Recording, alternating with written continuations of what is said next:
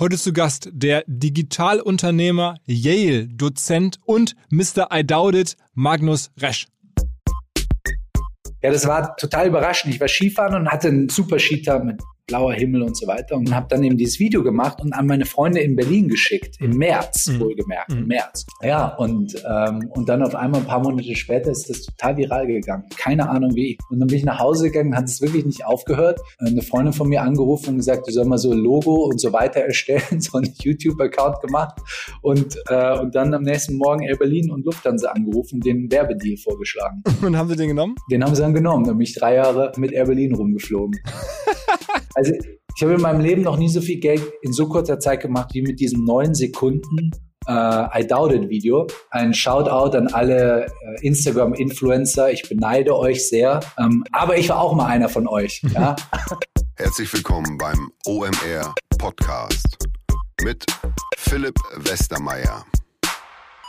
Magnus Resch ist etwas ganz Besonderes. Wir haben uns vor acht Jahren mal kurz kennengelernt und seitdem verfolge ich seinen Werdegang aus der Ferne und immer wieder taucht er in ungewöhnlichsten Situationen in meinem Leben auch kurz nur auf. Alles fing ganz normal an bei ihm, dass er so einer der ersten Mitarbeiter war von dem Klaus Hommels, diesem berühmten Tech-Investor, bei dessen Inkubator die ersten Firmen mit hochgefahren hat. Ein paar davon haben dann funktioniert, ein paar nicht, wie es immer so ist. Ist dann da raus, selber was gemacht an Pro701, verkaufen können und dann kam dieses virale I Doubt It Video, wo er beim Skifahren diesen I Doubt It Spruch gebracht hat, der dann durch die Welt, quasi durch die deutsche Welt zumindest ging. Und wie er dieses Video sozusagen nach vorne gedreht hat, daraus sogar noch Geld gemacht hat, obwohl es ja eigentlich ein bisschen unangenehm irgendwie auch war. Und das erzählt er gleich auch im Podcast. Am Ende ist er jedenfalls seit, seit vielen Jahren in die Kunstszene gegangen. Ist, glaube ich, ein richtiger Kunstnerd schon immer gewesen. So eine wahre Bestimmung. Lebt jetzt in New York. Wir haben aus New York telefoniert und hat dort neben anderen Projekten jetzt eine App, äh, die den Kunstmarkt sozusagen verändern soll, die da Transparenz reinbringen soll. Er erklärt das gleich im Detail. Jedenfalls schreibt die New York Times über ihn. Leonardo DiCaprio ist einer seiner Investoren, wie es dazu gekommen ist, was es genau bedeutet, warum er jetzt auf einmal auch Dozent ist an der Yale University, warum es an der Harvard Business School tatsächlich ein, eine Case Study über seine Firma gibt, die da unterrichtet wird. Zuletzt habe ich wieder von ihm gelesen, als er ähm, auf der Hochzeit von Ellie Golding war, mit deren Mann, das erzählt er auch gleich, er befreundet ist, weil der auch in der Kunstszene arbeitet. Also es ist irgendwie ein verrücktes Leben. Der ist irgendwie ein Tausendsasser und ja, man hört es glaube ich auch gleich raus. Er hat irgendwie immer eine Idee. In dem Sinne direkt rein in den Podcast mit Magnus Resch. Was? Herzlich willkommen, Magnus Resch. Danke sehr, Philipp.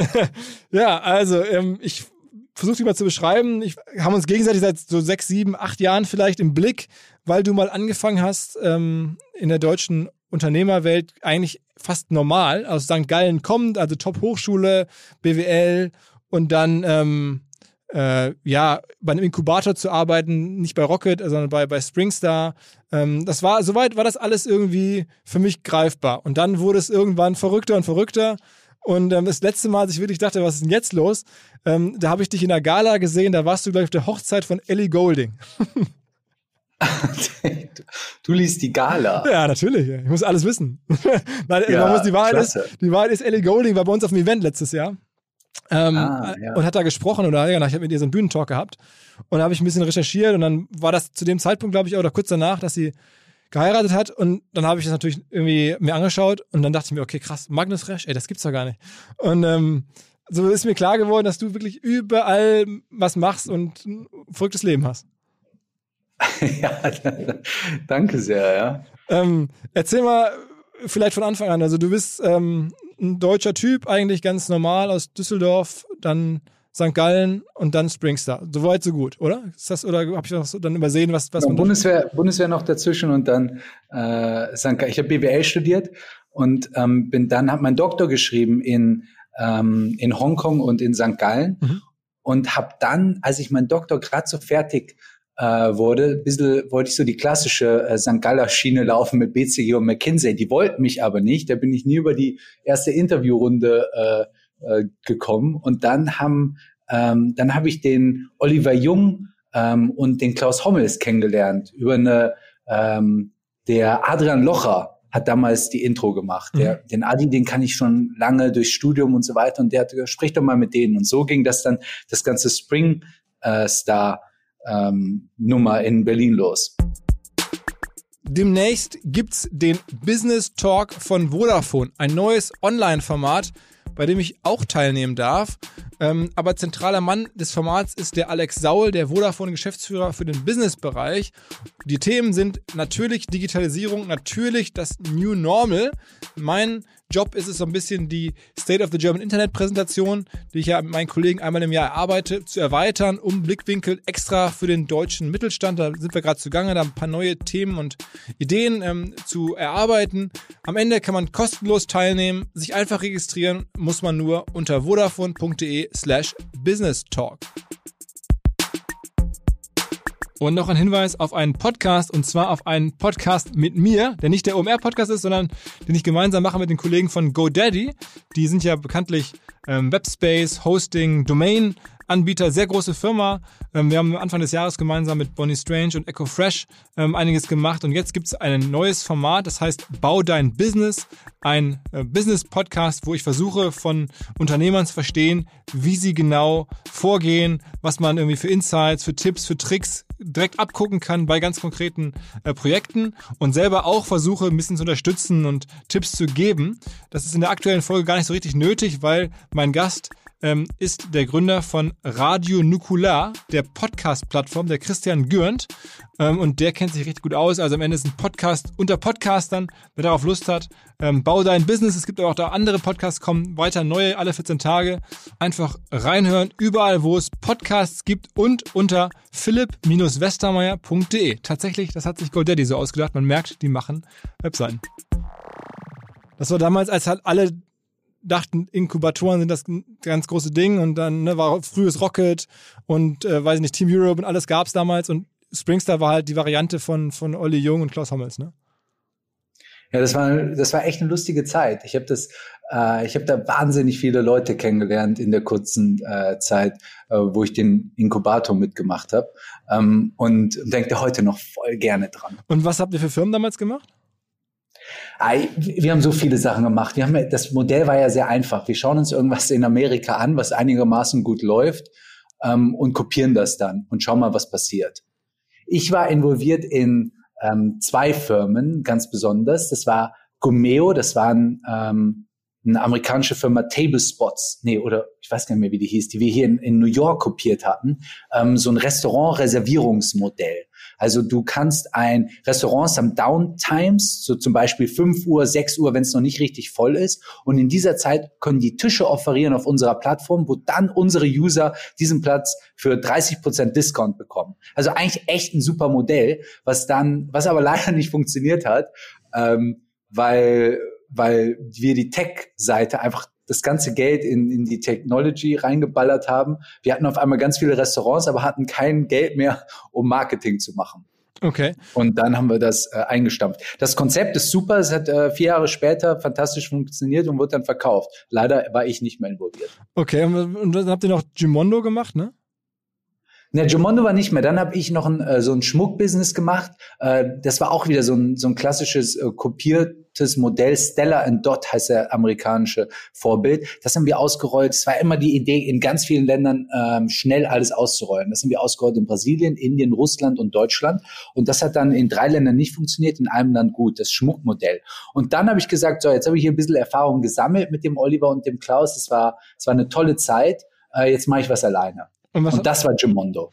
Ah, okay, okay. Und das hast du dann verkauft? Das habe ich dann verkauft. Das ging ra rasend schnell. Das weiß ich noch sehr gut. Im, im November äh, war die Schmucknummer vorbei und habe dann ähm, mich beim Klaus und Oliver bedankt für die gemeinsame Zeit und, und ähm, habe mich dann eigenständig gemacht und habe Gemondo gegründet und habe das dann innerhalb von äh, äh, sechs Wochen gelauncht Mitte Januar haben wir das gelauncht und ja, und das lief natürlich hervorragend, weil Januar, Februar, März sind ja die Monate, wo Fitnessstudios äh, ihre höchsten Sign-up-Raten haben. Und was war das, ne, Neujahrs. was war das Modell? Das Modell ist, also Gimondo ist ja heute noch eins der erfolgreichsten Portfoliounternehmen von Pro7 Sat1, die es dann gekauft haben. Ähm, das Modell ist sehr einfach. Du schaust dir Fitnessvideos an und zahlst dafür eine monatliche Subscription. Hast dann so dein personalisiertes Fitnessprogramm. Mhm, mh. Bauch, Beine, Po und so weiter. Das heißt, ihr habt das alles drehen lassen und habt dann wirklich die Videos produziert? Ja, wir haben ein Spätzle von mir, äh, hatte so ein, so ein Filmstudio wie das halt so läuft. Ja, also es musste halt alles ganz schnell passieren. Und der haben, dann haben wir in Berlin so eine Location gefunden. Nike war so die Inspiration. Wir wollten das sehr high-end machen, haben dann die Trainer gecastet. Alles innerhalb von sechs Wochen. Und dann diese Videos gedreht. Über äh, Neujahr und Weihnachten weiß ich noch, eine Mitarbeiterin von mir, die Caro Gröben, hat da sich das Weihnachtsfest um die Ohren geschlagen im, im Cutting-Raum. Ähm, und ja, und dann haben wir das Ding gelauncht. Okay, und dann. Und es war ein Riesenerfolg. Caro Gröben, ja. Shoutout to Caro, kenne ich von Springer ne, mittlerweile. Ja, genau, die ist dann zu Springen gegangen. Das war eh, das war ein absolut klasse Team. Bei, äh, äh, bei, bei meinem ersten Startup bei der Dominik Richter hat mit mir gemeinsam gearbeitet. Von HelloFresh, oder? HelloFresh. Oh, wow. Ja, genau. Okay, okay, okay. Den haben wir damals von äh, Goldman Sachs hat der gearbeitet. Dann haben wir den äh, rausgeholt und der hat dann einen fantastischen Job bei äh, Gomeo gemacht. Okay. Und ich, also ich hatte immer, immer super Leute, äh, die mich da unterstützt haben. Und dann, ähm, wie schnell ging es dann, dass Springer es gekauft hat? Äh, das nicht Springer, sondern äh, ja, genau, so, ja, ja. Wir haben so ein Media Equity Deal mit denen gemacht äh, von Anfang an, um das Ding halt, weil wir wussten, Januar, Februar, März ist, wo wir richtig ballern müssten mit Werbung. Äh, da lief Germany's Next Top Model und dann war vorher Mitte, nachher unsere Jomondo Werbung und die ganzen Leute haben halt alle abgesigned. Ähm, und dann war das äh, recht schnell klar, als äh, Pro7 Sat 1, die haben dann eigenen, die wollten dann immer mehr im, im äh, Tech-Bereich machen und, und Startups übernehmen und haben dann ihren eigenen Inkubator gehabt und dann war das eigentlich der ähm, logische Übergang, weil ich wenn ich ehrlich bin, beim Fitnessgeschäft nicht so sehr passioniert war. Mhm, mh. Aber es war, hat dich dann schon sehr reich gemacht oder so, so einigermaßen okay versorgt oder wie muss man sich das vorstellen? Es hat mich äh, so gut versorgt, dass ich gesagt habe, jetzt kann ich zum ersten Mal ein Startup machen, was meine eigene Idee ist und worauf ich, äh, wo, woher ich auch ähm, tiefer greifende Kenntnisse habe. Und das war dann Larry's List oder was war das? Ja, das war dann, dann habe ich gesagt, okay, jetzt habe ich ein bisschen äh, Verständnis, wie man so äh, Internetfirmen aufbaut mit unterschiedlichem Erfolg, ja, und auch äh, mit einem großen ähm, Erfahr äh, Learn Learning Curve. Und ähm, und gleichzeitig hatte ich ein bisschen, ein bisschen Geld im Portemonnaie und habe dann gesagt, okay, jetzt mache ich, ähm, jetzt gehe ich in den Kunstmarkt. Mhm. Weil ich hatte ja meine Doktorarbeit über den Kunstmarkt geschrieben und gleichzeitig mit 20, das war mein erstes Unternehmen, eine Galerie gegründet. Mhm, mh. Also ich hatte dieses Kunstmarktverständnis und dann zusätzlich noch das äh, Startup-Verständnis, wie man schnell Technologieunternehmen ausrollt und habe dann äh, gesagt, jetzt greifen wir den Kunstmarkt an. Und das, welche Firma war das dann? Das war äh, Larry's List. Ah, okay. Das ist die mhm. erste Firma, die ich dann sofort gegründet habe, zusammen mit einem äh, Freund von mir. Die haben wir in Hongkong gegründet. Larry's List ist eine Kunstsammlerplattform. Also wenn ich ein Galerist bin und möchte ein Warhol verkaufen ähm, in Singapur, dann gehe ich bei Larry's List ein Warhol Singapur und es zeigt mir dann die ganzen Sammler von Warhol, die in Singapur sind. Mhm. Mhm. Und kaufe dann diese Daten. Okay, und das gibt's heute noch? Ja, das gibt's heute noch und das ist super erfolgreich. Das hat so ein bisschen sich äh, gewandelt. Das Modell ist äh, weggegangen von dieser äh, ganz klassischen, wir verkaufen Adressen. Äh, Geschäftsmodell hin zu einer äh, Plattform, die jetzt das meiste Geld über Instagram verdient.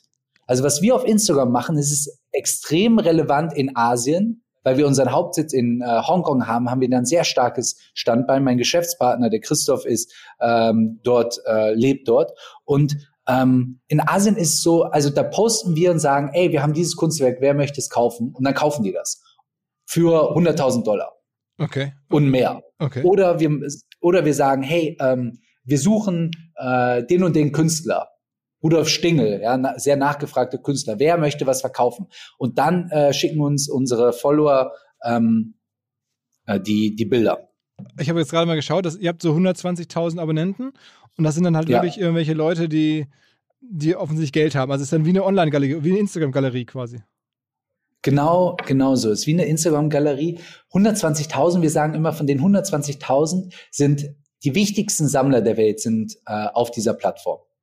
Okay, das heißt, am Ende macht ihr das, also macht ihr das Geschäft eigentlich von, von Galerien online, ohne Website, ohne irgendwas, sondern ihr, ihr holt euch irgendwelche Künstler rein und ähm, versucht dann deren Kunst darüber zu verkaufen. Im Unter ja, eher so eine, eine etabliertere Galerie. Also eine, was wir nicht machen ähm, über, äh, über, über Larry's List ist, dass wir unbekannte Künstler in den Markt äh, mhm. Einführen. Wir handeln eher mit bestehenden bekannten Künstlern ab so einem Preissegment von 50.000 äh, Dollar äh, und mehr. Also ich glaube, unser Average-Preispunkt ist so 150.000, 200.000 Dollar, die wir darüber vermitteln. Und das heißt, also ihr, du hast selber Expertise und kaufst dann auch Sachen selber an und packst sie da selber drauf, weil du das Gefühl hast, das wird jetzt sich lohnen. Ja, operativ bin ich da gar nicht mehr so involviert. Ähm, wir haben, dafür haben wir Experten, die genau das machen. Mhm. Wie groß ist die Firma? Wie viele Leute arbeiten da? Da arbeiten sieben Leute fest. Mhm, mh. Und es ist profitabel, also einfach eine, eine schöne Firma, die auch wahnsinnig viel Spaß macht, weil sie durch diesen Instagram-Account, also ich empfehle immer allen meinen Freunden, diesem Instagram-Account zu folgen, nicht weil sie da irgendwas kaufen werden drüber, äh, sondern einfach weil extrem viele schöne Bilder da ähm, gepostet werden mit fantastischer Kunst. Wir machen immer so, ähm, posten immer Bilder von ähm, von der Inneneinrichtung von bekannten Sammlern. Mhm. Es hat auch so ein bisschen so, man kann mal in die Hinterzimmer von irgendwelchen reichen Leuten schauen. Uh, you got me. Ich, ich, in dieser Sekunde klicke ich jetzt hier gerade mal folgen. jetzt einen neuen Follower. Ja, da bist du ja. okay, also das heißt, Aber macht man damit dann schon Millionenumsätze? Äh, ja, komm, ja, kommen wir schon hin. Aber ich meine, ist ja nicht schlecht, ne? auch wenn es nur 900.000 wären, ähm, also eure Umsatz, ähm, mit einem, mit einem Instagram-Account. Das ist ja schon mal ein Wort. Ja, Wahnsinn, ne? Also muss ich echt sagen, am Anfang, wir waren, wir sind auch gar nicht so schnell als Erste auf diesen Instagram-Zug aufgesprungen, sondern das, das äh, war so ein bisschen so ein langsamer Start und auf einmal haben wir gemerkt, dann haben uns einfach die, die wichtigen Leute, wir hatten die Sammler eh schon bei uns auf der Plattform, auf larryslist.com und die sind dann irgendwann in unseren Instagram-Account geswitcht und haben dann gemerkt, hey, wir haben echt eine Power und da zahlen uns halt Auktionshäuser und andere Leute, die Kunst verkaufen wollen, mit denen machen wir halt Deals, dass die sagen, hey, promote doch mal unsere upcoming Auction in äh, Beijing oder in Hongkong oder in London Ah, okay, das, das, das auch. Das heißt, es gibt sowohl, dass ihr wirklich versucht, ja. Kunst zu versteigern, als auch, dass ihr sozusagen andere Kunstevents promotet. Genau, wir versteigern nicht, also wir handeln selbst ja, ja. und wir promoten, ähm, ähm, machen halt Lead Generation. Ah, okay, also beides. Ja. Und diese Millionen oder knappe Millionen Umsatz ist, ist dann aber Innenumsatz, nicht jetzt alle aufaddierten Umsätze der darüber gehandelten Werke, ne? Innenumsatz, ja. Ja, genau, okay, okay. Ja, und dann, das heißt, da bist du jetzt aber raus, weil. Profitabel, also hochprofitabel, ja. Mit, äh, mit sieben Leuten und so ist es ein richtig schönes Business. Und aber du, du bist trotzdem erstmal weitergezogen und hast weitergegründet. Was ist, was hast du danach gemacht? Ich habe das parallel dann eigentlich. Und dann Larrys war halt, äh, war der Start. Ähm, dann, ähm, dann habe ich, hatte so ein bisschen Zeit, ein bisschen ja, ein bisschen Zeit, mich so zu orientieren und, und wusste genau, okay, im Kunstmarkt, das größte Problem im Kunstmarkt ist, dass keiner Kunst kauft. Mhm. Also von unserer Generation kauft kein Mensch Kunst und das ist, weil es keine Antworten auf drei Fragen gibt. Die erste Frage ist, was soll ich kaufen? Das ist ein Überangebot von Fragen, äh, von, von äh, Kunstwerk. Zweite Frage ist, wie teuer ist denn das da eigentlich, was da, was da vor mir ist, dieses Kunstwerk? Und die dritte Frage, auf die niemand eine Antwort weiß, ist, ist es eigentlich ein gutes Investment? Und auf diese drei Fragen als ich meine Galerie hatte, konnte ich nie wirklich eine Antwort liefern und habe gemerkt, dass alle Leute, die äh, das interessiert hat, und deswegen habe ich äh, die App gegründet. Und die App ist jetzt die Magnus-App. Genau, die App ist die Magnus-App, die wie Shazam für Kunst funktioniert. Du gehst hin, machst ein Foto von einem Kunstwerk und es sagt dir dann, wer der Künstler ist, äh, den Titel, äh, das Erstellungsdatum und den Preis und zeigt dir Vergleichspreise an. Und wie verdient diese App Geld? Gar nicht. das ist ja schlecht.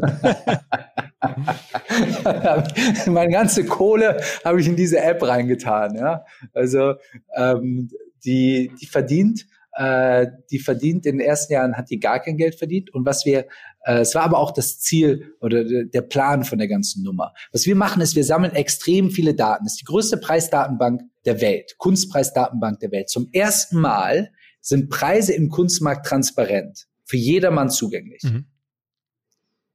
Und im nächsten Schritt, wenn man einmal diese Daten hat, kann man ganz viel machen. Ein Teil, was wir davon machen, ist, wir analysieren diese Daten und wir analysieren die sehr intensiv. Ich habe meinen äh, Doktor in, ähm, äh, in, in äh, Ökonomie gemacht, also sehr viel mit Zahlen rumgespielt über den Kunstmarkt. Ich habe mir angeschaut, was macht eine Galerie erfolgreich? Unter anderem auch äh, ein Buch darüber geschrieben, Management of Art Galleries, was heute so das Go-To-Book ist, wenn man eine Kunstgalerie gründet. Und diese, der nächste logische Schritt für mich war, was macht eigentlich ein Künstler erfolgreich? Und wir waren, wir waren in der Lage, mit den Daten, die die App generiert hat, genau diese Frage zu beantworten. Okay, okay. Und was ist die Lösung? Ja, dafür musst du mein Buch kaufen. okay, mache ich, mache ich, mache ich. Verratst du trotzdem schon mal. Das nächste Buch kommt nämlich raus, äh, Ende des Jahres, Anfang nächsten Jahres, auch wieder mit Feiden, How to Become a Successful Artist. Und es basiert auf der Studie, die wir publiziert haben. Also es ist kein Geheimnis, wir haben die Studie und auch die Ergebnisse ähm, und unser, die Met äh, Methodology äh, publik gemacht und in Science publiziert, dem wichtigsten wissenschaftlichen Journal der Welt. Ich habe die Studie zusammengeschrieben mit ähm, drei Harvard-Professoren, unter anderem Laszlo Barabasi, der Nummer eins Data Scientist der Welt, den ich überzeugen konnte habe gesagt, ey, wir, wir können es hinkriegen, Kreativität zu quantifizieren. Also wir können wir können sagen, ob ein Künstler erfolgreich wird oder nicht. Zum ersten Mal in der Geschichte des Kunstmarktes. Vorher war es nie möglich, weil niemand die Daten hatte. Mhm. Und jetzt, ah, okay, aber jetzt hast du diese Daten, jetzt, jetzt, jetzt bekommst du das hin also mit, mit Datenanalyse sozusagen, kannst du hochrechnen, ob jemand erfolgreich wird.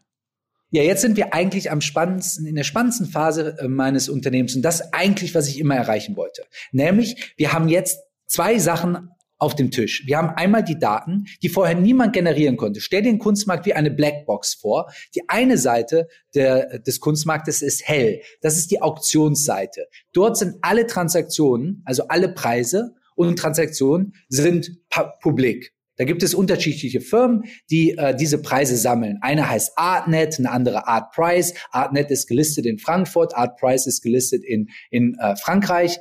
Ähm, das sind Firmen, die sammeln einfach von Christie's, Sotheby's und diesen ganzen Auktionshäusern die Preise, stellen die auf die Daten. Das heißt, wenn ich Andy Warhol eingebe, dann sehe ich alle Auktionspreise auf diesen Plattformen und zahle dafür, Artnet macht 20 Mille Umsatz mhm. pro Jahr mhm. ungefähr. Mhm. Hochprofitabel. So, jetzt aber auf der anderen Seite des Raumes, da ist es dunkel. Mhm. Und das ist die Galeriewelt. Also zu wie viel wird eigentlich ein Andy Warhol in einer Galerie verkauft? Oder der Johann König, den du in deiner äh, in deinem Podcast hattest, für wie viel verkauft er eigentlich ähm, seine Künstler? Mhm. Das ist eine komplett, da, da, niemand weiß diese Preise. Niemand sieht, okay, dieser, dieses Kunstwerk äh, wurde jetzt äh, bei der Galerie wird's angeboten für 20.000, aber das wurde ja schon vor zwei Jahren mal angeboten. Was war denn eigentlich da der Preis? Mhm. Man weiß nicht, was der Preis war und man weiß gar nicht, dass es schon mal bei einer anderen Galerie Und, und wie kommst wurde. du an diese Daten? Also, also wie kommst du an diese Preise? Durch die App Crowdsourcing. Die App funktioniert so, dass die Leute machen ein Foto von einem Kunstwerk, entweder matched ist, sie bekommen dann also sofort die Resultate, sehen Preis und Preis äh, und, äh, und Preisvergleiche, oder es matcht nicht. Und dann fängt mein Team an und trägt es zur Datenbank hinzu. Die sehen dann, okay, dieses Foto wurde in der und der Galerie gemacht, also ist es der Künstler, dann tragen die es ein und das nächste Mal, wenn jemand kommt, sieht er schon, wer der Künstler ist und wie das Werk heißt. Und dann gibt der User den Preis ein. Also wir haben jetzt, um, dem, äh, um das mal in Zahlen zu bemessen, die, ähm, wir haben die größte Preisdatenbank der Welt. Wir haben 10 Millionen Kunstwerke ausschließlich über Crowdsourcing in die Datenbank eingefügt. Mhm. 99,6 Prozent accurate. Mhm. Und okay, und woher weißt du, ob es accurate ist? Also ob es der korrekte Preis ist? Ah, weil wir nie Beschwerden bekommen. Okay, okay. Ähm, und, und dann hast du das jetzt sozusagen gebaut, aber mit welcher Vision? Ja. Also ich meine, die Vision von Artnet ist ja ganz klar, wir verkaufen Zugänge ähm, und ja. dann haben wir ein Abo-Modell und das ist cool. Äh, deswegen, ne, du hast gerade gesagt, Listed Company, 20 Millionen Euro Umsatz. Ähm, ja. wie, ist, wie ist deine Vision? Die, die Vision ist, ich möchte in Zukunft wird jeder, der ein Kunstwerk kauft, wird meine Daten konsultieren. Mhm. Egal in welchem Preisniveau weil er bei mir und kein anderer kann das, Preisdaten findet einerseits aus der Seite, die eh schon hell ist, nämlich diese Auktionsdaten. Mhm. Das ist äh, reines Scrapen von Auktionshäusern, ein bisschen manuell eintragen. Aber bei mir kriegt er auch die anderen Daten, nämlich die Galeriedaten, die viel, viel größer sind. 90 Prozent aller Transaktionen im Kunstmarkt finden im Galeriemarkt statt. Und der ist komplett schwarz. Mhm. Keiner weiß, was da stattfindet. Niemand weiß, was da abgeht. Also das heißt, da aber wir wissen dann auch, auch am Ende auch Zugänge verkaufen, wenn das einmal steht. Also sagst du, selbes Modell, nur halt viel größere Datenlage und dann aber auch Zugangsgeschäft und dann machst du auch wie Artnet irgendwie IPO. Genau. Und was wir können ist, wir können Predictions. Jeder möchte wissen, ey, dieses Kunstwerk kostet jetzt 10.000. Wie viel ist es eigentlich in fünf Jahren wert? Das möchte es nicht, das möchte nicht nur der Kunstkäufer wissen, sondern es möchte auch die Versicherung wissen oder die Bank, die einem Sammler einen Lohn gibt von 50 Millionen für seine Sammlung. Sehr gängig. Die möchten natürlich wissen, ey, wenn wir dem jetzt 50 Mille geben für seine Sammlung, ist das Ding eigentlich auch in fünf Jahren noch so viel wert? oder geht da der Preis runter? Und die einzigen auf der Welt, die das wirklich ähm, statistisch machen können, sind wir. Mhm. Mhm. Okay. Und jetzt sind wir gerade in der Phase, ist total spannend. Jetzt sind wir in der Phase, wo wir die Hausaufgaben gemacht haben. Jetzt geht es aber darum, das Haus, ja, ich sage immer, das Fundament haben wir gebaut, jetzt wollen wir das Haus von innen auch schön ausstatten. Nämlich jetzt geht es darum, ein Tool zu bauen, was anwendbar ist. Also wir haben die wissenschaftliche Arbeit gemacht, wir haben die Daten, ähm, und jetzt müssen wir das so aufbereiten, dass es, ähm, dass das Firmen oder unsere Kunden es nutzen können. Und in der Phase sind wir genau. Und dafür raise ich Geld. Das heißt, bislang hast du noch gar keine Investoren an Bord? Ich habe doch, ich habe zwei Investoren an Bord. Also, also Profi-Investoren, so Fonds oder, oder, oder Business Angel? Ja, der eine ist Leo DiCaprio. Ach so. kannst, du, kannst du jetzt beschreiben, wie du willst, ob es ein Profi-Investor ist oder so, aber in jedem Fall ist es ein netter Investor. Das heißt, wie, wie, ich meine, du lebst in New York, wir sprechen auch gerade bis in New York, aber ja. wie kommst du an Leonardo DiCaprio dran, dass der bei dir in seine Firma investiert? Der hat, äh, als wir gelauncht haben, an dem Tag von unseres Launches, hat die New York Times einen ganz einen seitenlangen Artikel über uns geschrieben, was wir machen und dass wir den Kunstmarkt äh, revolutionieren wollen. Oh, wenn ich das Wort selber ausspreche, schüttelt es mich immer. Revolutionieren und demokratisieren will ja jedes Startup irgendwie. Naja, äh, die haben das, äh, die haben das geschrieben und äh, der Leo hat das gelesen und hat dann über seinen Assistenten ähm, nach dem Treffen gefragt. und dann hast du dich irgendwie in einem Restaurant in New York mit Leonardo DiCaprio in so einem Auto. so, in einem Auto? so einem schwarzen, so einem schwarzen Truck und sind dann da rumgefahren. Durch, durch, durch Manhattan. Und haben gequatscht sind dann durch Manhattan umgefahren und haben so ein bisschen Kunst angeschaut und, ja, und haben halt darüber geredet. Und dann hat er dir nach der Fahrt gesagt, okay, ich bin dabei.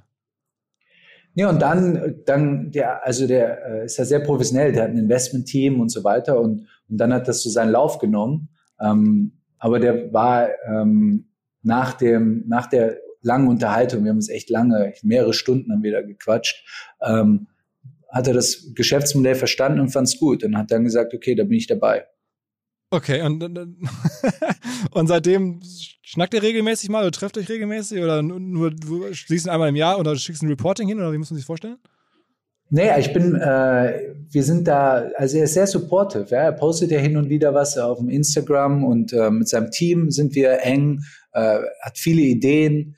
Ähm, so, ich würde sagen, so ein klassisches Business Angel äh, Beziehung. Mhm. Und aber du siehst ihn dann mehrfach im Jahr wahrscheinlich. Ja. Okay. Und wie viele Investments macht er so? Also hat er jetzt irgendwie, ist mir noch gar nicht so häufig untergekommen, dass der irgendwo investiert. Deswegen macht er so 20, 30 Investments ja, im Jahr oder was? Weiß ich gar nicht, verfolgt das gar nicht so genau. Also im Kunstmarkt äh, sind wir das Einzige. Aha. Aber vielleicht mal ganz vorne angefangen. Wie kommt man denn die New York Times dazu, über dich einen ganzseitigen Artikel zu schreiben zum Start? Normalerweise muss man erstmal was beweisen und ich meine, die New York Times ist auch so ein Ritterschlag. Wenn man da einen Artikel ja. bekommt, dann ist man schon, weiß ich nicht, so fast Airbnb so ungefähr. Ähm, warum haben die direkt zum Start über dich geschrieben? Wie kam das? Ja, meine Erfahrung mit Presse ist, äh, ich habe zum Beispiel für, für ähm, Gemondo echt wenig Presse bekommen, ja. Mhm. Ähm, weil einfach die Idee, Idee, jetzt so Fitnessvideos online zu stellen, war jetzt nicht so revolutionär. Aber die, was wir jetzt gemacht haben mit der App, äh, Kunst, den Kunstmarkt transparent zu machen und Preise transparent zu machen, das ist schon eine neue Idee und das haben die ganzen äh, Journalisten natürlich auch verstanden, was ich hier mache. Was dazu kommt, ist, dass ich im Kunstmarkt, als ich die App gelauncht habe, natürlich kein Unbekannter war. Ich habe durch Larry's List, ähm, da hat die New York Times auch über uns geschrieben. Ähm, ähm, war ich also schon irgendwie präsent. Und dann mein Buch Management von Kunstgalerien, Management of Art Galleries war ein Bestseller. Also ich hatte schon einen gewissen Grip ähm, im, im Markt und war bekannt durch meine Doktorarbeit und mein Unterrichten und so. Also da kamen so diese ganzen Elemente zusammen, wurde dadurch ernst genommen und ähm, und dann fanden die das Thema natürlich interessant. Wer ist denn der andere Investor neben Leonardo DiCaprio? Der andere Investor ist der wichtigste Kunstsammler der Welt. Ähm, der, den ich jetzt nicht nenne. Okay, ein Amerikaner? ja, ein Armee, ausschließlich Amis. Okay, und wie bist du an den gekommen? Den habe ich, ähm, den wollte ich unbedingt drin haben. Ähm, und den habe ich einfach abgegriffen. Ja? Also ich wusste, ich wusste, wo der ist und ähm, dann, dann, ja, dann kam eine Sache zum anderen, habe ich mich vorgestellt, habe gesagt, wer ich bin und was ich vorhab. Und dann hat er gesagt, ja, mach mal einen Termin hier und hat mir dann die E-Mail-Adresse von seiner Sekretärin gegeben. und dann haben wir uns getroffen. Das war echt, da haben wir ganz viele Treffen gehabt. Also äh, ja, das waren wirklich viele Treffen. Und dann haben aber Wunder und schönstes Büro New Yorks ähm, und da ging ich dann gerne hin. Ich glaube, da gab es zehn Treffen oder so. Und, und das sind dann jeweils Investments von den beiden, wo die mehrere schon auch 100.000 Euro wahrscheinlich investiert haben, nehme ich mal an. Oh ja, ja, ja. Okay, also, also jetzt nicht Millionen, aber schon, die haben schon da ein bisschen jetzt nicht das Doch typische. schon, also klar. Du, wenn die diese Daten, äh, diese Daten generieren und diese Infrastruktur bauen, wir haben das alles sehr lean aufgezogen. Ja, also die meisten meiner Mitarbeiter, ich habe ganz geringen Burn. Das war so ein bisschen die Erfahrung, die ich von meinem ersten Startup gemacht habe. Tech-Kosten wirklich gering halten, nicht dieses Riesenteam, Tech-Team heiern und so. Diesmal ähm, habe ich viel selbst gemacht, aber auch ähm, viel mit guten, aber auch jetzt nicht exorbitant teuren Leuten zusammengearbeitet. Ähm, aber klar, das ist Millionen Investments, ähm, muss, war nötig. Und die kommen von, das, das Geld kam dann von, von den beiden Parteien sozusagen. Ähm, genau, ja. Und, und jetzt suchst du nach, nach einer Profi-Runde, wo du jetzt sozusagen Tech-Profi-Investoren, also wie es hieß, so reinholen willst. Ja, ich sagte es eben schon, jetzt ist eigentlich die schönste Phase. Jetzt haben wir das, die Hausaufgaben gemacht und jetzt geht es darum, Geld zu verdienen. Und ähm, mhm das wird eine, diese Firma, jeder, der ein Kunstwerk kaufen wird, wird diese Daten nutzen. Wenn du jetzt Investoren suchst, was für eine Bewertung stellst du für die Firma aktuell vor jetzt? Die, macht ja noch keinen 20 Umsatz. 20 Millionen. 20 Millionen, okay. Aber die macht noch ja. keinen Umsatz. Macht ma, geringen Umsatz ja. durch irgendwelche Partner-Deals oder so. Okay, aber es ist im Wesentlichen jetzt die Datenplattform und die ganze Tech, die da ist. Ja, die Daten sind Gold. Mhm. Also wenn man sich andere Unternehmen anschaut, im, in meinem Segment sind ja viele Failures dabei, ja. Also viele haben versucht, online Kunst zu verkaufen. Das hat halt einfach nicht funktioniert, weil du die, ähm, das große Problem ist, ähm, dass es einfach zu wenig Kunden gibt. Mhm. Ja? Ähm, weil eben diese drei Fragen, die ich am Anfang gesagt wurde, nicht beantwortet werden. Leute sind, werden überflutet mit Kunstwerken, die wissen aber jetzt nicht, was sie kaufen sollen. Die wissen auch nicht, ob der Preis, den sie da sehen, ob der richtig ist. Und die wissen nicht, ist das ein gutes Investment. Diese Fragen beantwortet niemand. Wir können diese Fragen beantworten. Deswegen sind alle Online-Startups im Kunstmarkt, die einfach versucht haben, hey, wir machen jetzt eine Online-Galerie, haben nicht funktioniert. Es funktioniert ausschließlich, wenn du ein äh, Produkt hast, was bereits nachgefragt ist. Und das sind äh, die Künstler, die große Namen haben.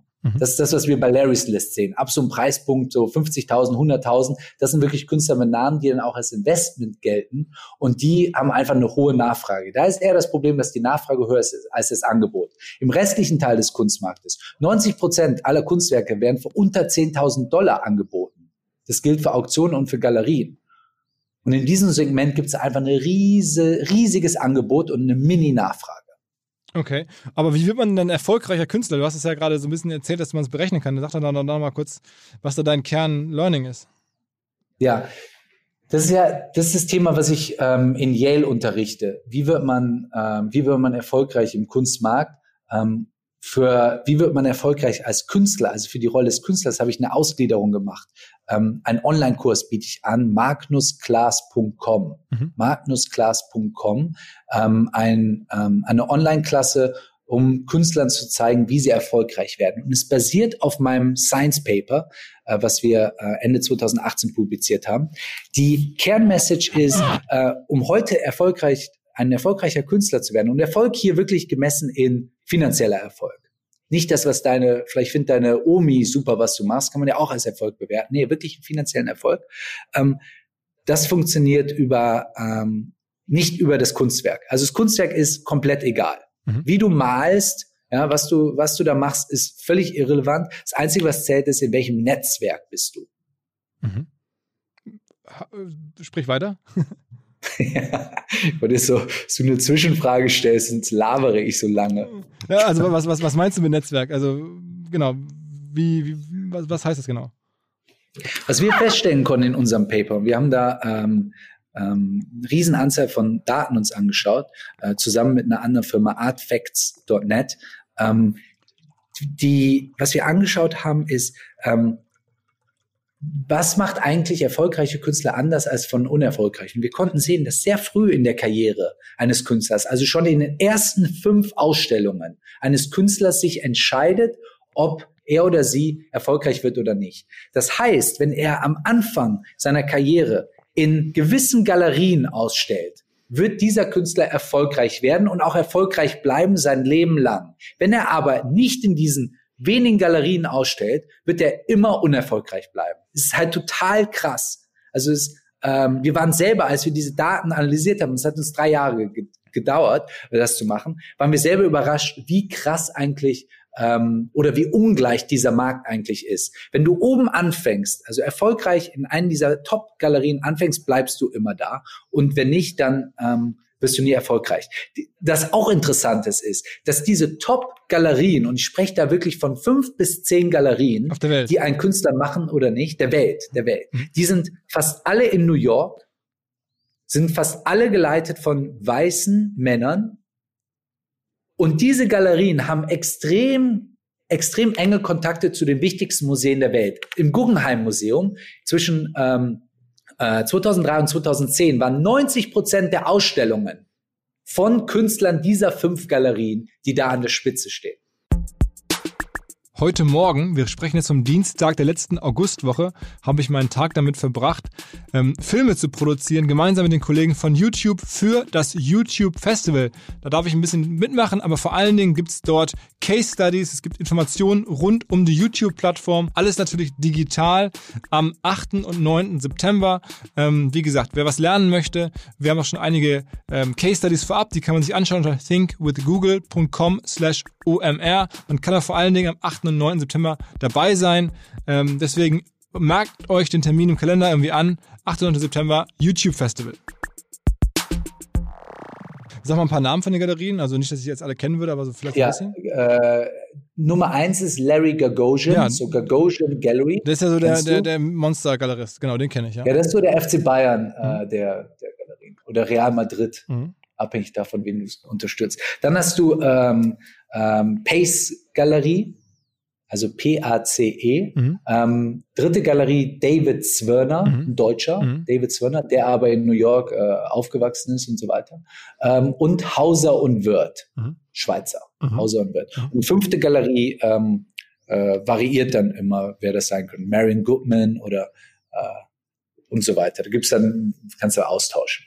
Aber eine dieser äh, Galerien, wenn du von denen repräsentiert wirst, sehr früh in deiner Karriere, ist es eine Garantie, erfolgreich zu bleiben. Aber das kann man ja nun nicht planen. Also man muss ja dann irgendwie hoffen, dass der Galerist einen dann haben will. Ne? Man kann da ja nicht genau. anders rein. Ja. Wie wird man also Teil von diesem Netzwerk, das Netzwerkanalyse, die wir gemacht haben? Äh, wie wird man Teil von dem Netzwerk? Das erkläre ich in meiner Online-Klasse. Okay, also am Ende, aber es ist auch viel Social Skills wahrscheinlich und so fast ausschließlich. Und das ist das, und das ist das Krasse. Wenn man sich die Ausbildung von Künstlern heute an den Akademien anschaut, ähm, dann ist die eklatant falsch. Weil was denen dort erklärt wird, ist, wie man den Pinsel hält und ein bisschen was über Kunstgeschichte. Was aber null, null Relevanz auf den Erfolg eines Künstlers hat. Entschuldigung, wenn das jetzt so unromantisch klingt. Der Künstler hat ja immer noch die Idee, dass er entdeckt wird ähm, kurz so vom Starving wird er entdeckt und dann wird er auf einmal Millionär und so. Das ist natürlich alles Quatsch. Das funktioniert heute nicht mehr. Alle erfolgreichen Künstler heute sind brillante Selbstvermarkter. Und worüber vermarkten die sich normalerweise? Also wenn ich es gut mache? Ja, die Firma, die, über welches Medium meinst du? Ja, ja. Oder ja, welche Plattform sozusagen? Also über ja, vor allem, also im Kunstmarkt, der ist noch sehr oldschool. Ähm, der Online-Kunstmarkt ist ja sowieso mini. Ne? Äh, sechs Prozent des Marktes, sieben Prozent des Marktes finden online statt ähm, von den Verkäufen. Also es ist mini. Der äh, diese Idee, hey, ich mache jetzt einen riesen Instagram-Account und werde jetzt der nächste MoMA Superstar-Künstler, ist auch falsch. Es läuft alles über persönliche Kontakte. Du musst in Kontakt mit diesen Top-Galeristen kommen, sonst wird's sau schwierig. Das heißt, wenn du in Berlin sitzt äh, oder in äh, Zagreb oder in, äh, in Moskau, dann sind die wahrscheinlich, ist die Wahrscheinlichkeit, dass du erfolgreich wirst als Künstler deutlich geringer. Du musst irgendwann in New York sein, um mit diesem Netzwerk ähm, zu interagieren. Das Netzwerk ist ja nicht nur der Galerist selbst, sondern ist auch die Künstler in der Galerie. Mhm. Also deine, deine, deine Kollegen sozusagen dann. Genau, deine Kollegen, die eigentlich der stärkste, äh, der stärkste Weg ins, in dieses Netzwerk sind. Das heißt, wenn ein Künstler von einer dieser Top-Galerien in Berlin aus äh, dort lebt und, und äh, sein Studio hat, dann ist das ein schöner äh, Ankerpunkt, um in dieses Netzwerk reinzuschreiten. Aber ich empfehle allen Künstlern, dass sie auf kurz oder lang ins Epizentrum der Kunst müssen, nämlich nach New York. Das war auch der Grund, warum ich hier vor sieben Jahren hergezogen bin. Mhm, mh.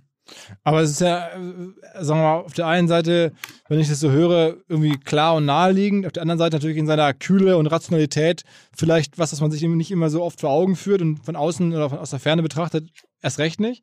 Ähm, aber wenn man in der Szene drin ist, ist doch wahrscheinlich, ja, gar nicht so überraschend. Also ich, ich äh, stelle mir auch jemanden als naiv vor, der jetzt, keine Ahnung, irgendwo in, in, im Ruhrgebiet in Essen äh, sitzt und irgendwie ja super geil malen kann, aber wie soll der jetzt an Geld kommen? Ne? Also ich meine, ist halt ein sehr, sehr weiter Weg, wenn der nicht jetzt jemand findet, der ihm seinen Kram für viel Geld verkauft. Also ich meine, und diese Menschen. Ja, du siehst das, ich sehe das so und so ein bisschen mit Common Sense sieht man das eigentlich, aber was gelehrt wird an den Akademien, ist halt äh, was ganz anderes. Mhm. Ja, diese, da existiert immer noch die Idee, dass es über, dass man entdeckt wird und man muss weiter an seiner Kunst arbeiten und so weiter. Ich sage, um heute erfolgreich Künstler zu werden, 80 Prozent Selbstvermarktung, 20 Prozent das eigentliche Werk. Mhm. Weil was ist gute Kunst? ist ja völlig subjektiv. Du magst was, äh, was, sobald ich einen hohen Preisstempel dem Kunstwerk gebe, ist es auf einmal wertvoll. Der Preis ist sowieso das wichtigste Marketinginstrument eines Künstlers.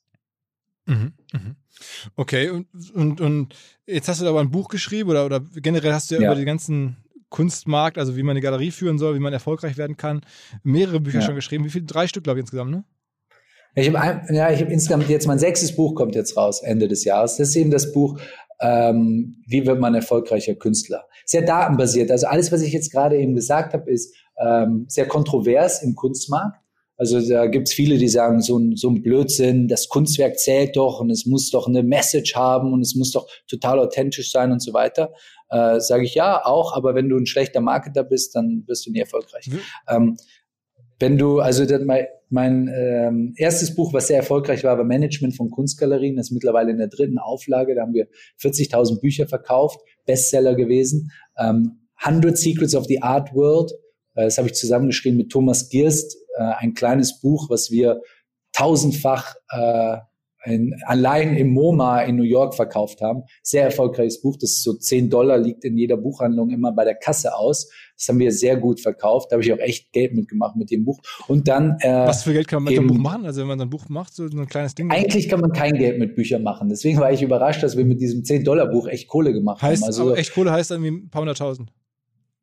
Ja, wir waren ja zu zweit und so. Ähm, äh, von daher haben wir da immer alles halbiert. Aber du kannst mit so einem Buch, wenn du einen guten Deal hast, kannst du schon äh, 100.000 Dollar machen. Mhm. Okay, okay. Aber es ist ja in New York, wenn man das Leben lebt, was ich bei dir jetzt so ein bisschen irgendwie äh, vermute, dann ist es auch schnell, schnell wieder weg.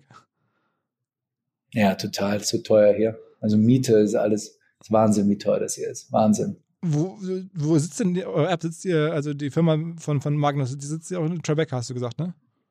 Ja, in Tribeca. Ähm, ja, aber hier, wenn du hier so ein Office mietest in Berlin, habe ich, glaube ich, keine Ahnung, 1000 oder 2000 Dollar gezahlt für mein Büro. Ähm, und da hatte ich, ich glaube, 30 Leute sitzen oder so für eins dieser Startups. Das, hier wird das, das, keine Ahnung. So ein Office für 30 Leute, weiß ich gar nicht, was es kostet. Vielleicht 30.000 Dollar, 50.000 Dollar, keine Ahnung. Unbezahlbar. Okay. okay. Also, also New York zwingt zwingt schon, dass du ähm, super einfach sehr, sehr lean arbeitest. Und so ist meine Firma auch gebaut. Sehr, sehr lean gebaut. Der, der Burn ist minimal. Aber wenn du jetzt sagst, irgendwie 20 Millionen ähm, Valuation, dann ist das ja, ja, gar nicht so viel. Also ich meine, wenn du so eine App hast und die hat jetzt diese Möglichkeiten und, und, und äh, ist dann direkt der Wettbewerber demnächst von einer Firma, die jetzt äh, ne, an, der, an der Börse, was immer das heißt, aber trotzdem, also wie Artnet ja. ist ja schon, schon eine Hausnummer. Ähm, wenn man da jetzt gegen antritt, reicht das überhaupt? Wenn du jetzt 20 Millionen hast, dann willst du jetzt Investoren an Bord nehmen, sagen wir mal, dann gibst du jetzt 20 Prozent ab, dann bekommst du ja nur irgendwie, weiß ich nicht, äh, 4 Millionen rein oder so. Das ist ja gar nicht so viel. Mehr brauche ich auch nicht. Okay. Also das ist so die, die Größe, in der ich, der ich spiele, weil ähm, ich sagte es ja, die Kosten von diesem Unternehmen ähm, halte ich bewusst gering. Wenn man sich das anschaut von Mitbewerbern, äh, Artnet, börsennotiert, kann man sich gut anschauen, wie die Kostenstruktur ist, weil sie einen Geschäftsbericht publizieren. Es ist hochprofitabel. Also es ist eigentlich eine, ähm, eine Goldgrube, eine Datenbank im Kunstmarkt aufzubauen. Mhm, mh. Okay. Und wann kommt da die, die Finanzierungsrunde? Das ist für dieses Jahr noch geplant? Ja, ich suche, also das ist auch so ein bisschen so ein Learning. Ähm, das können sicherlich viele Unternehmer ähm, verstehen. Ich suche nach jemandem, der dazu passt. Ich habe jetzt echt ein super Setup äh, mit den bestehenden Investoren. Das macht Spaß. Ähm, und ich suche halt jemanden, der in diese Gruppe reinpasst. Das ist äh, jemand, der ein Verständnis für den Kunstmarkt hat, aber gleichzeitig auch eine sehr klare Fokussierung, ähm, Geld zu verdienen. Okay, okay. Aber ich meine, der, und der häufig kommt eins, aber gemeinsam äh, ist es schwierig. Und da muss natürlich auch ein gewisses äh, ja, internationale, also so internationalen Kunstmarkt verstehen. Und jetzt, jetzt ähm, sagst du gerade so im Nebensatz, du unterrichtest darüber in Yale und wenn man dich recherchiert, dann gibt es auch eine, eine Fallstudie, äh, die offensichtlich in Harvard unterrichtet wird, die sozusagen über deine App oder über deine ja, deine Thesen äh, sozusagen als Fallstudie. Wie sind all diese akademischen Netzwerke entstanden? Also, wie hast du es geschafft, sozusagen als, als Analyst oder als, als Unternehmer in dem Space ja. in diese Ivy League Schulen einzudringen? Ja, das war ein, äh, das war schon ein langfristiger Prozess. Ich habe meinen Doktor geschrieben, als ich äh, 25 war und habe dann, als ich diese ganze Startup-Nummer in Berlin gemacht habe, eigentlich diese ganze akademische Laufbahn so ein bisschen äh, zur Seite äh, gelassen und dann, als ich Gemondo äh, verkauft hatte, äh, wieder ein bisschen mehr Zeit dafür gefunden, dem, das Buch geschrieben Management von Kunstgalerien, was auf der Doktorarbeit basierte und wurde dann gefragt äh, in St. Gallen, ob ich nicht Lust habe, äh, einen Kurs zu unterrichten, weil das Thema ja schon interessant ist, Kunstmarkt und diese Schnittstelle Technology und äh, Kunst und äh, Geld ähm, nicht so richtig bearbeitet wurde. Und das war eigentlich mein Weg in, zurück in, in die akademische Laufbahn. Habe dann in St. Gallen, äh, ich glaube, dieses Jahr unterrichte ich, ich glaube, zum siebten Mal da, zum, zum siebten Jahr ähm, unterrichte ich dort und ähm, habe dann, äh, als ich nach New York gezogen bin, haben die das äh, an der Columbia University mitbekommen und mich gefragt, ob ich da unterrichten will. Mhm. Es gibt halt einfach nicht so viele Leute, die in diesem Bereich äh, unterrichten.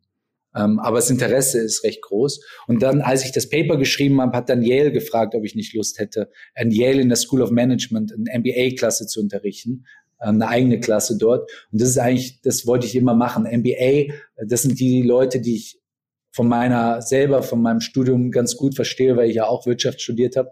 Ähm, und so MBA Yale, das ist noch in Zugnähe, also da kann ich mit zweieinhalb Stunden bin ich dann da, da muss ich nicht nach Harvard fliegen. Das wäre die andere Idee gewesen. Und die Harvard Case Study ist, dass die Harvard Business School macht immer so Case Studies äh, über Unternehmer und die fanden das sehr interessant, wie ich in den Kunstmarkt ähm, aktiv bin und wie ich versuche, Transparenz in den Kunstmarkt reinzubringen. Also beschreibt sozusagen meinen Weg ähm, im Kunstmarkt mit der Idee, ihn transparenter zu machen und ein Geschäftsmodell auf dieser Idee, Transparenz im Kunstmarkt zu bauen. Mhm, mh.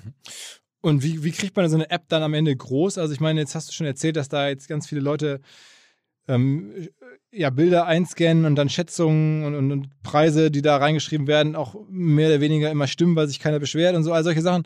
Ähm, aber wie kommen überhaupt dann, ich stelle mir vor, du brauchst ja Tausende oder vielleicht Zehntausende von Menschen, die diese App nutzen und das mitmachen. Wie hast du diesen Prozess oder diesen Marktplatz, wenn man so will, in Gang gebracht?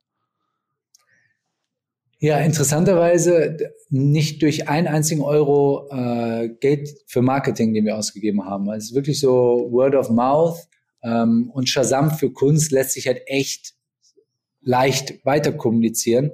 Ähm, und dann ist gratis die App, dann laden sich die Leute das runter. Wir haben, äh, wir haben ja, ich glaube, eine Million äh, User oder so.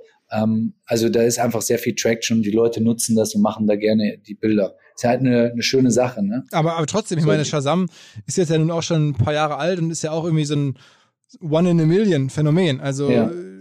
die es irgendwie geschafft haben, dass man sie nutzt, aber heutzutage oder jetzt in den letzten Jahren eine App groß zu kriegen. Sag noch mal ein paar Worte dazu. Das ist ja nicht so einfach. Ich meine, ich stelle mir vor, man stellt so eine App irgendwie äh, in den App Store und dann, ja, erstmal geht ja. die unter. Ich meine, das ist, auch wenn das jetzt ein cooles, ja, ja. cooles Ding ist, nur über PR oder, oder wie?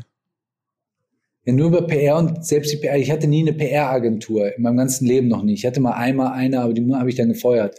Ähm, so, ja, es PR und dann gab es ein bisschen controversial äh, Stories so am Anfang, dass die, die Galeristen haben halt echt gekotzt, als, ähm, als die App rausging und auf einmal die ganzen Preise äh, transparent für jedermann waren. Da konnten die halt nicht mehr tricksen. Ich kenne das, ich kenne das ja selbst. Da kommt wer rein, als ich meine Galerie mit 20 hatte, kommt wer rein, der schaut nach Kohle aus, da schlage ich halt auch 2000 Dollar drauf. Das machen die halt im Kunstmarkt. Mhm. Ja, die werden natürlich jetzt alle sagen, ach, das ist ja Unfug, was der Rechter erzählt. Aber es ist halt leider so. Die Preise sind mega variabel. Jeder, der ein Kunstwerk kauft, soll immer nach 20 Prozent Discount äh, fragen. Generell, egal wer du bist, immer 20 Prozent Discount mhm. äh, fragen. Mhm. Und wenn du sofort zahlst, dann kannst du noch mehr Discount fragen das hier an alle Kunstkäufer, habe euch gerade ein bisschen Geld gespart. ja.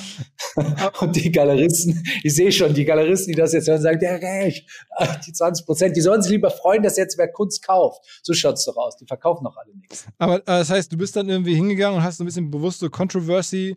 Ähm ne, gar nicht. Ich habe da gar nicht so richtig bewusst Controversy gemacht. Die Galeristen haben halt gekotzt, als die App äh, in den ähm, in den Store kam und haben sich dann zusammengeschlossen, haben dann eine ähm, äh, einen Brief an Apple geschrieben. So gleichzeitig haben die alle Complaints an Apple gemacht, haben gesagt, hier, das ist ja Copyright, äh, Issues. Und dann hat Apple kalte Füße bekommen, weil die App war neu. Irgendwie war da richtig viel Action drumrum und haben auf einmal ganz viele Beschwerden bekommen. Dann hat Apple uns rausgekickt aus dem Store. Mhm, mhm. Und dann? Ja, und dann waren wir erstmal raus. Ja, und dann musst du da wieder rein. Ja, dann mussten wir diese ganzen äh, Complaints, mussten wir dann mit den Galeristen sprechen, dass die diese Complaints äh, zurücknehmen. Ähm, und was sie dann oder und Apple gegenüber argumentieren und sagen, ey, Apple, was wir hier machen, das ist absolut legal, es ist crowdsourced. Ähm, die haben was gegen uns, weil wir den Markt transparent machen. Und dann hat Apple irgendwann gesagt, okay, ihr seid wieder drin. Es hat aber ein bisschen gedauert. Mhm. Okay, aber es das heißt irgendwie, bist du ja also das ist jetzt schon der ganz große Moment, ist ja der Moment, wo man es schafft, dass halt Leute, die Kunst kaufen, freiwillig das, was sie dafür bezahlt haben, bei dir in der App eintragen. Und das ist ja irgendwie eigentlich wie ein Rätsel, wie das passieren konnte, wie man das, wie man das schaffen konnte. Na, es sind ja nicht Kunstkäufer, die es bei mir eintragen, sondern es sind die Leute, die in Galerien gehen. Das sind ja ganz 90 Prozent, 95 Prozent der Leute, die in eine Galerie gehen, kaufen ja nichts. Aber das sind die Leute, die äh, meine App befüttern. Die machen Fotos und fragen dann halt, was ist der Preis? Oder die machen ein Foto von der Preisliste, schicken uns die Preisliste rüber. Oder die Galerien mittlerweile haben gemerkt, okay, der der kriegt eh die Preise. Jetzt schicke ich dem einfach die Preisliste rüber, dann ist es da äh, wenigstens drin und freut dann auch den User. Also so ein paar Galeristen sind mittlerweile sehr ähm, mir jetzt freundlicher gestimmt. Und diese großen ähm, Superstars, von denen gerade so Gagosian und so, sind da auch die Preise drin? Das sind die einzigen, die äh, keine Beschwerden im App Store reingemacht haben. Ähm, die verstehen das, die, ja, die, die sehen auch, dass das, dass man diesen Trend äh, nicht aufhalten kann. Transparent, Transparenz braucht der Kunstmarkt und wenn wir es nicht machen, dann wird es irgendwer anders machen. Mhm, mh wir sind jetzt äh, die Ersten. Also äh, wenn jetzt jemand anfängt, die Daten zu sammeln, dann hat er einfach nicht diese Galeriedaten, die wir vor sieben Jahren angefangen haben zu sammeln. Und das ist das Gute, das ist so der Login-Effekt. Ähm, wir waren die Ersten, die damit angefangen haben und seitdem haben ein paar versucht, Shazam für Kunst zu machen, aber niemand hat diese Preisdaten bekommen. Das ist der Holy Grail und den haben wir. Mhm. Das heißt, da ist so die Marktab oder eure Marktabdeckung ist da jetzt schon irgendwie mehr als die Hälfte aller Galerien oder aller relevanten Galerien oder, oder, oder schon 70, 80 Prozent? So ja, schon, ja, würde ich sagen. Ja. Es gibt 20.000 Galerien, davon sind halt sehr viele auch irgendwie so äh, an der Strandpromenade irgendwelche äh, Strandbuden, wo dann so der Surfer ein bisschen irgendwie was gemalt hat. Die Dinger sind jetzt nicht drin. Aber so die klassische Galerie, die du jetzt in Berlin oder in Hamburg siehst, wo du dann mal reinläufst und da hängen dann irgendwelche Dinger an der Wand, ähm, die, die ist bei uns drin. Mhm. Okay. Sag mal, es gibt noch so eine andere Geschichte, die ich dich auch mal fragen wollte, wenn man dich googelt oder wenn man äh, dich verfolgt. Es gab mal ein, ein Ich weiß genau, was jetzt kommt. ich weiß genau, was jetzt kommt. Ja, du musst mal erzählen, das ist eine unglaubliche Geschichte. Also du hast mal einen, äh, da warst du doch im Skiurlaub, ne? ja. Und dann, dann bist du irgendwie äh, Skiurlaub ja. und du hast irgendwie eine Abfahrt gemacht. Das war so ein herrlicher Tag und weiß nicht, Pulverschnee und was immer. Ähm, und dann hast du da so eine ja. Kamera reingesprochen und hast deiner Lebensfreude Ausdruck verliehen und gesagt irgendwie, weiß nicht, geht's euch auch so gut? I doubt it. So, das hast du auf Englisch gesagt, ne? I doubt it. Also ich bezweifle das. Ja. Ähm, ja. Und das Video hat dann irgendwie über Facebook seinen Weg, wie es immer so ist, ins Internet gefunden und ist dann ein, ein viraler Hit geworden. Am Ende haben dir äh, tatsächlich sogar hier die Kollegen Joko Winterscheid und Klaas äh, haben dann dir sogar so einen, so einen, so einen, so einen Quatschpreis verliehen. Ähm, ja. Also ist das für dich im Nachhinein, war das für dich, hast du dich geärgert? Fuck, scheiße, jetzt bin ich da im Netz mit, mit so einem vermeintlich äh, un, weiß ich nicht, uncoolen Video oder hast du gedacht, okay, das ist, das ist alles Publicity, nehme ich gerne mit, ist lustig, äh, jetzt, kenn, jetzt kennt mich zumindest die Welt. Ich habe den in meinem Lebenslauf habe ich immer den, den, äh, den goldenen Umberto, so hieß ja. der Preis, habe ich da aufgeführt, ja unter Awards. Ja genau, ja genau, genau, ja genau. Also bin ich sehr, bin ich sehr stolz drauf, den goldenen Umberto ja. äh, überreicht bekommen zu haben. Ja. Was, was hast ähm, du da direkt von den beiden, also was in der Show oder sowas?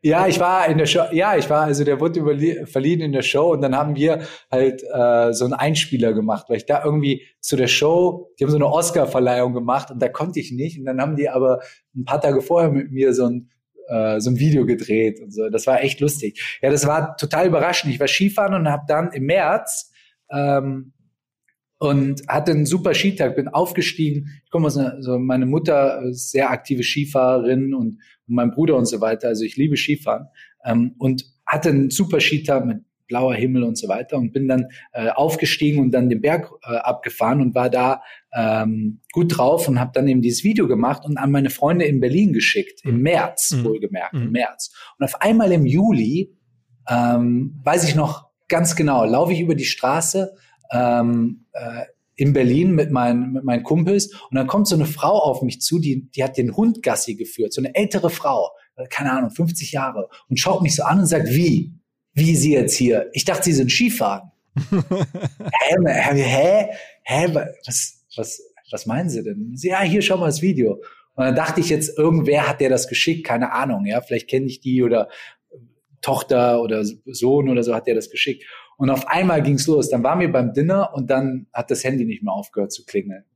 Und das, das kam, weil das im Fernsehen dann irgendwie von Joko und Klaas irgendwie sozusagen. Nee, die haben das ja dann erst aufgegriffen. Die waren sozusagen, die haben die Welle dann mitgeritten und das dann nochmal, äh, nochmal, ich, keine Ahnung, wie das Ding groß geworden ist. Vor allem, weil so ein, äh, so ein Time-Lag dazwischen war. Ne? Im März habe ich das mhm. gedreht ja, gedreht und an fünf Freunde über WhatsApp geschickt. So, haha, bei euch in Berlin ist gerade grau, März, Berlin im März ist ja, ja hässlich, ja, ja. grau, regnen, so.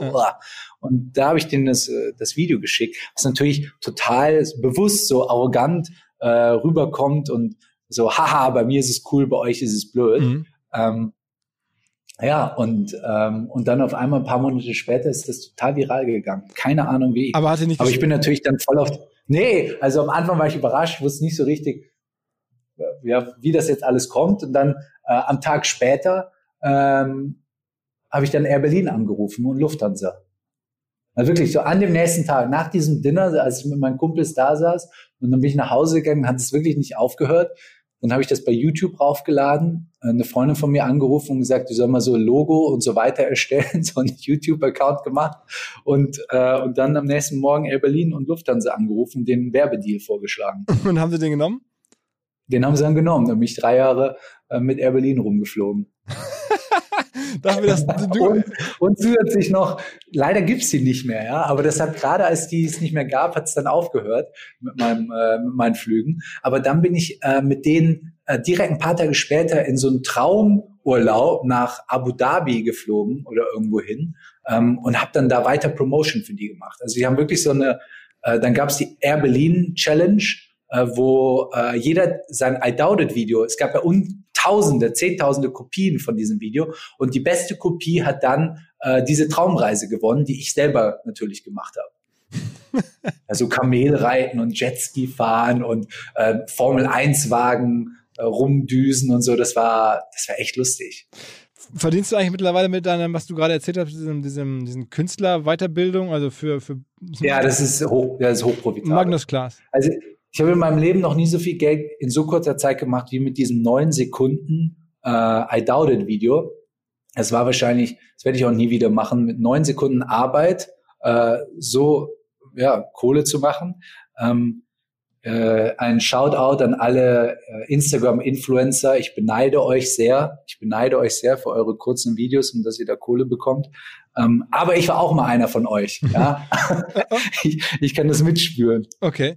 Ähm, und die Magnus Class ist, ja, das ist fantastisch. Aber das, das ist super. Aber das heißt, was, was kostet so, eine, so ein, so ein Online-Kurs?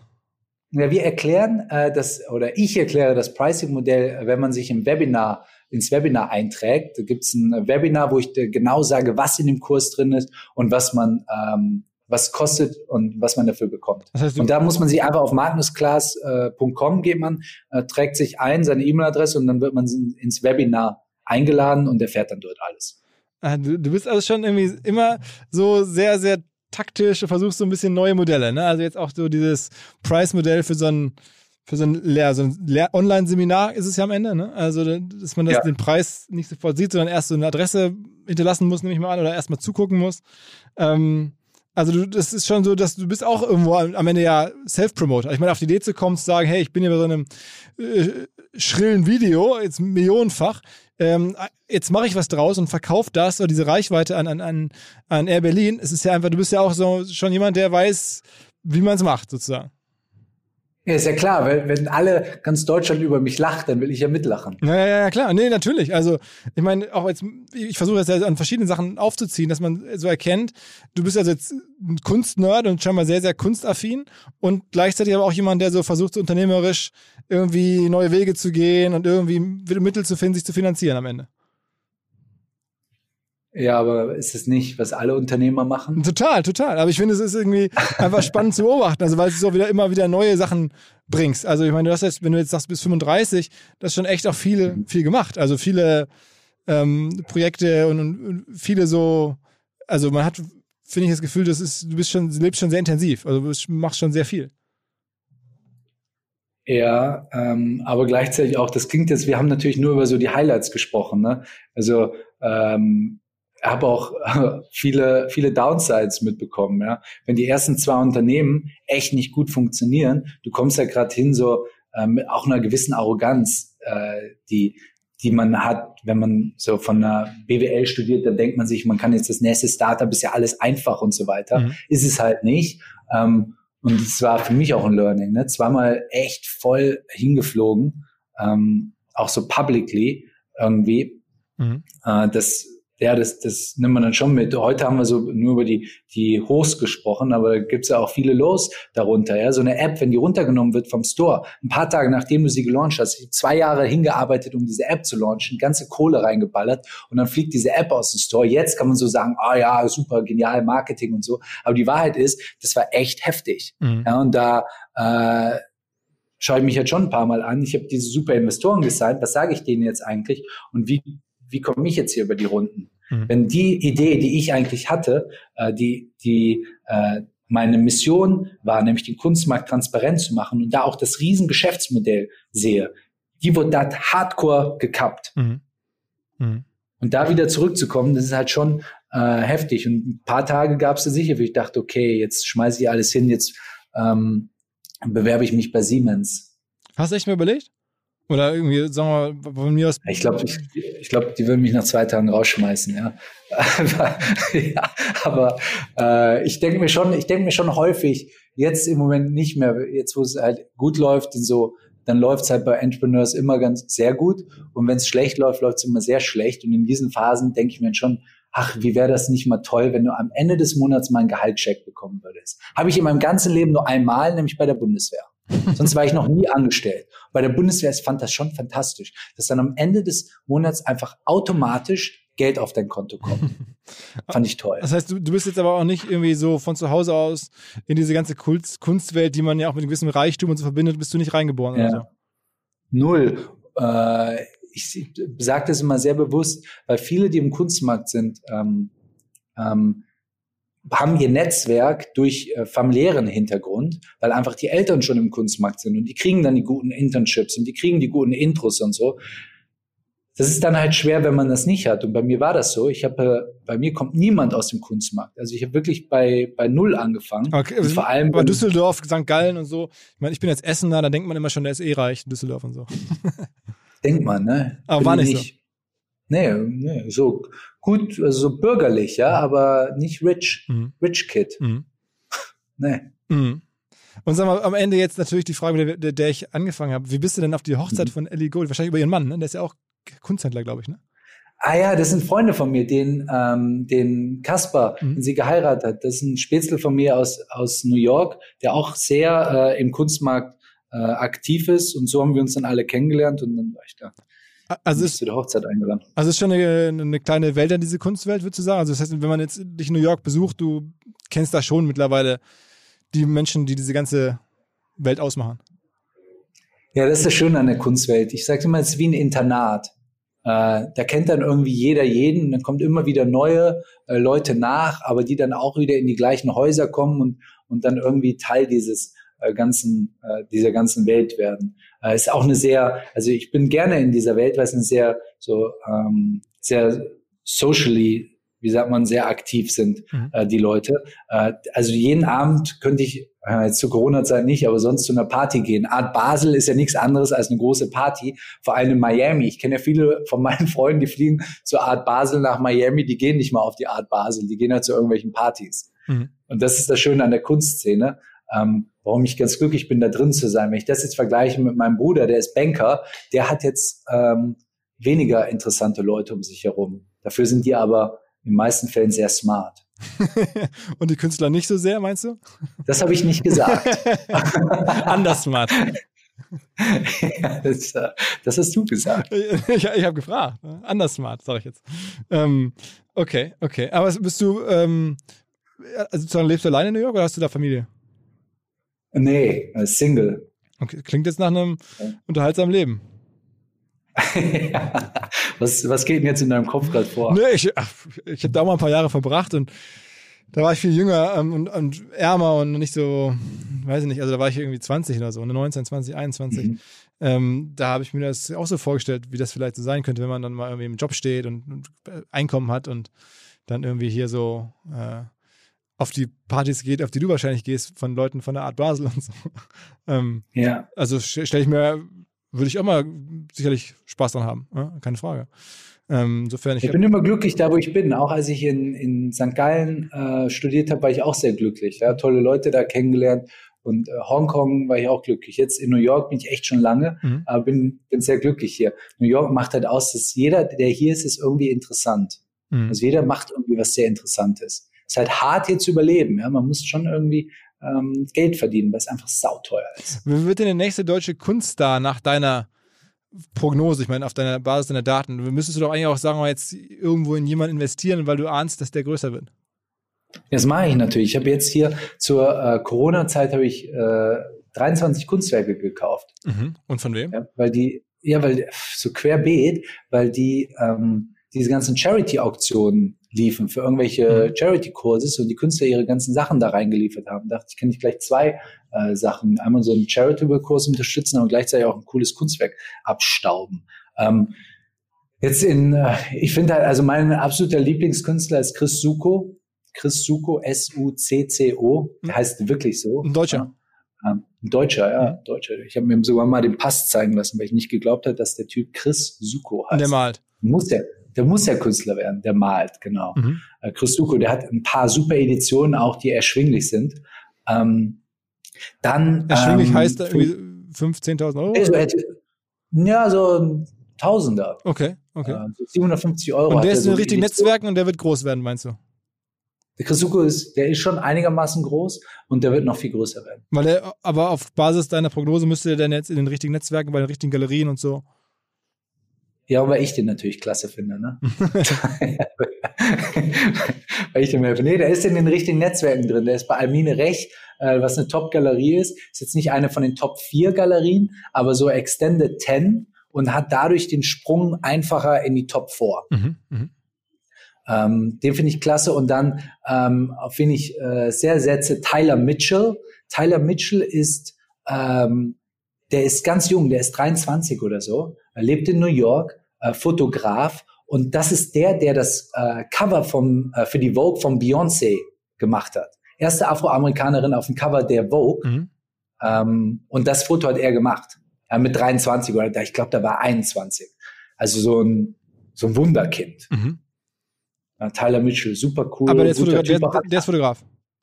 Ja, mhm. habe ich auch äh, lustigerweise beide, weil ich die so interessant fand, äh, für meine Online-Klasse magnusclass.com interviewt, um eben den Künstlern zu zeigen, hey, schau, das ist so einer, it's one of you, schaut euch mal an, wie der das gemacht hat. Mhm. Und die erzählen dann genau, wie der Tyler, wen er da kennengelernt hat, wem er DMs geschrieben hat auf Instagram. Der kommt halt auch äh, jetzt nicht aus irgendeiner Kunstfamilie, wo die Intros ihm auf den Bierteller gebracht wurden. Mhm. Der hat sich das auch selber erarbeitet. Also es ist machbar. Und das erkläre ich in der Magnus-Class. Mhm.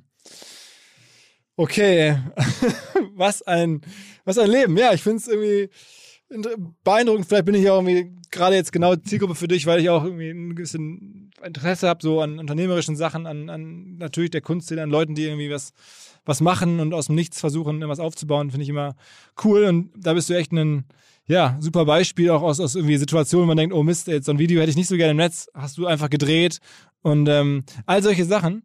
Äh, ja, großen Respekt, Glückwunsch zu der, zu der Situation, in der du da bist. Ja, ja, vielen Dank. Ähm, ein bisschen Selbstironie hilft dann auch immer, ja. Also ich kann auch so ein bisschen über mich lachen. Gerade wenn ich so ein paar Sachen von mir von früher anschaue, dann muss ich schon sehr viel schmunzeln. Also du warst auf jeden Fall, ich weiß noch genau, als ich, glaube ich, mit ja. dir connected war zum ersten Mal, wie gesagt, vor sieben oder acht Jahren. Ja. Da war ich schon baff, das war die Facebook-Hochzeit da hatte ich, glaube ich, bei Facebook irgendwie, weiß nicht, so halt Freunde oder Bekannte, so ja. dann ja. tatsächlich 400 vielleicht oder so. Und da weiß ich noch ganz genau, da hatte ich von dir nicht, ja. da hattest du, glaube ich, schon so 3000, 4000 Facebook-Freunde. Ich dachte, okay, krasser Typ. Ah. Der hatte schon 4000 Connections bei Facebook. Was, das, woher kennt ihr die alle? Was sind das für Menschen? Da, dann habe ich das so, dachte, das ist mir bei mir hängen geblieben, bis heute. Also du warst schon immer sehr, Ach, sehr active. Ja, ich mag ja Menschen, ja. Jeder, der, der mir eine E-Mail schreiben will, ich beantworte ja auch jede E-Mail selber. Das mache ich nicht irgendeinen Assistenten oder so. Ich beantworte wirklich jede E-Mail, äh, die kommt. magnus.magnusresch.com oder bei Instagram. Meine E-Mail ist auch überall zu finden, ja. Ähm, der, ja, jede E-Mail beantworte ich mir. Helfe auch gerne so mit Intros und so weiter. Okay, okay, okay. Magnus, äh, danke, dass du mitgemacht hast. Und ähm, ich bin mal gespannt, wer sich alles bei dir meldet jetzt und ein Intro haben möchte. Irgendwie, nach, nach Yale ja. oder so. Ja, nach Yale. Schreib mir alle eine E-Mail. ja, genau. Danke dir für deine Zeit. Super Interview. Hat sehr viel Spaß ja, gemacht. Ja, ebenso, ebenso. Ciao, ciao. Viele Grüße aus New York. Ja. Ciao. Am Ende noch eine Bitte um Hilfe. Wir möchten den Podcast-Markt besser verstehen. Den ganzen Podcast-Markt und das Medium, aber natürlich auch den OMR-Podcast, meine Arbeit. Was können wir für das Genre tun? Was kann ich persönlich besser machen? Wer daran teilnimmt und unter podcastumfrage.com mitmacht und seine Meinung abgibt, der gerät in eine Verlosung. Ähm, also unter allen Teilnehmern, logischerweise, verlosen wir dann nämlich zwei Wunschgutscheine in Höhe von 100 Euro, die einlösbar sind in über 500 Online-Shops. Dieser Podcast wird produziert von Podstars bei OMR.